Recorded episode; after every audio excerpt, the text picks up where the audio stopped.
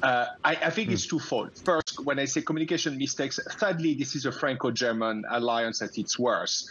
It started with uh, Chancellor Scholz explaining why he will not be delivering Taurus, long-range cruise missile, and the way he explained it actually gave the whole kind of cooking book to uh, Vladimir Putin, uh, saying, "I cannot uh, deliver Taurus because it means I have to put German specialists on the Ukrainian territory," which, by the way, technically is even not correct. You can do it from uh, Berlin or from other places to do the targeting. So uh, that started with Scholz kind of giving the whole handbook of escalation to Vladimir Putin on the long-range uh, cruise missiles. And then it followed with, uh, with uh, Emmanuel Macron talking about strategic ambiguity, which I think is the right kind of message, saying we are not going to tell what we're going to do and what we're not going to do, which is the kind of mistakes we always do when we manage this kind of conflict is we always say what we're not willing to do. And in that case, Macron was correct. However, he went a bit too far in the sense that clearly he did not have the consensus, the backup